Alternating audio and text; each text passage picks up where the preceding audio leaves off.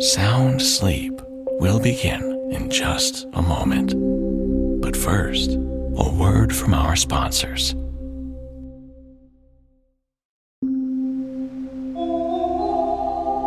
Hello, and welcome to a preview of a special bonus episode.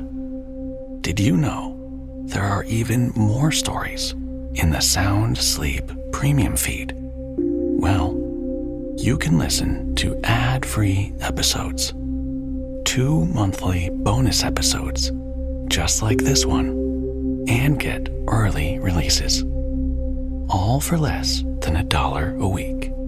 Subscribe from either Apple Podcasts or Supercast and listen directly in your favorite podcast player. It's quick and easy. Go to soundsleeppodcast.com or look in the show notes for more information. And thanks so much for your continued support. In the meantime, here is a little teaser of a recent bonus episode. Thanks for listening.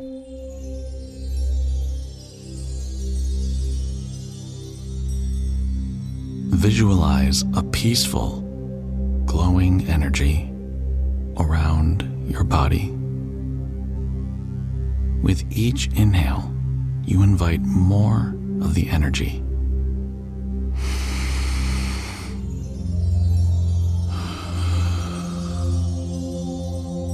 It comforts you. And with each exhale, you release tension and worry. This essence of peace and comfort fills you more and more and more. Feel it in your toes, your fingers, and feel it in the top of your head while you sink into the bed. Take a deep breath in.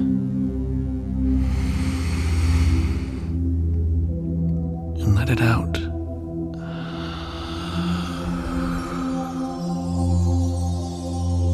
As you continue to feel this essence and drift into a sound sleep, we will begin our story.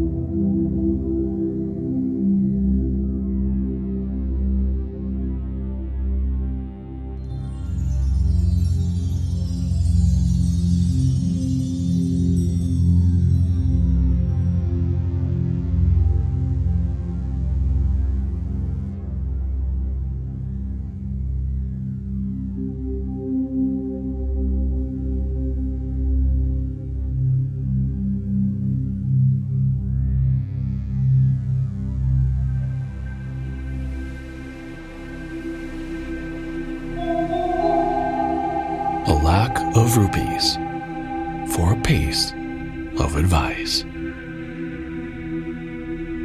A poor blind Brahmin and his wife were dependent on their son for their subsistence. Every day, the young fellow used to go out and get what he could by begging. This continued for some time, till at last he became quite tired of such a wretched life and determined to go and try his luck in another country. He informed his wife of his intention and ordered her to manage somehow or other for the old people during the few months that he would be absent. He begged her to be industrious lest his parents should be angry and curse him. One morning, he started with some food in a bundle and walked on day after day till he reached the chief city of the neighboring country. Here he went and sat down by a merchant's shop and asked alms. The merchant inquired whence he had come, why he had come, and what was his caste. To which he replied that he was a Brahmin and was wandering hither and thither, begging a livelihood for himself and wife and parents. Moved with pity for the man, the merchant advised him to visit the kind and generous king of that country and offered to accompany him to the court. Now, at that time, it happened that the king was seeking for a Brahmin to look after a golden temple which he had just built. His Majesty was very glad, therefore, when he saw the Brahmin and heard that he was good and honest, he at once gave him charge of this temple and ordered fifty kharwars of rice and 100 rupees to be paid to him every year as wages. Two months after this, the Brahmin's wife, not having heard any news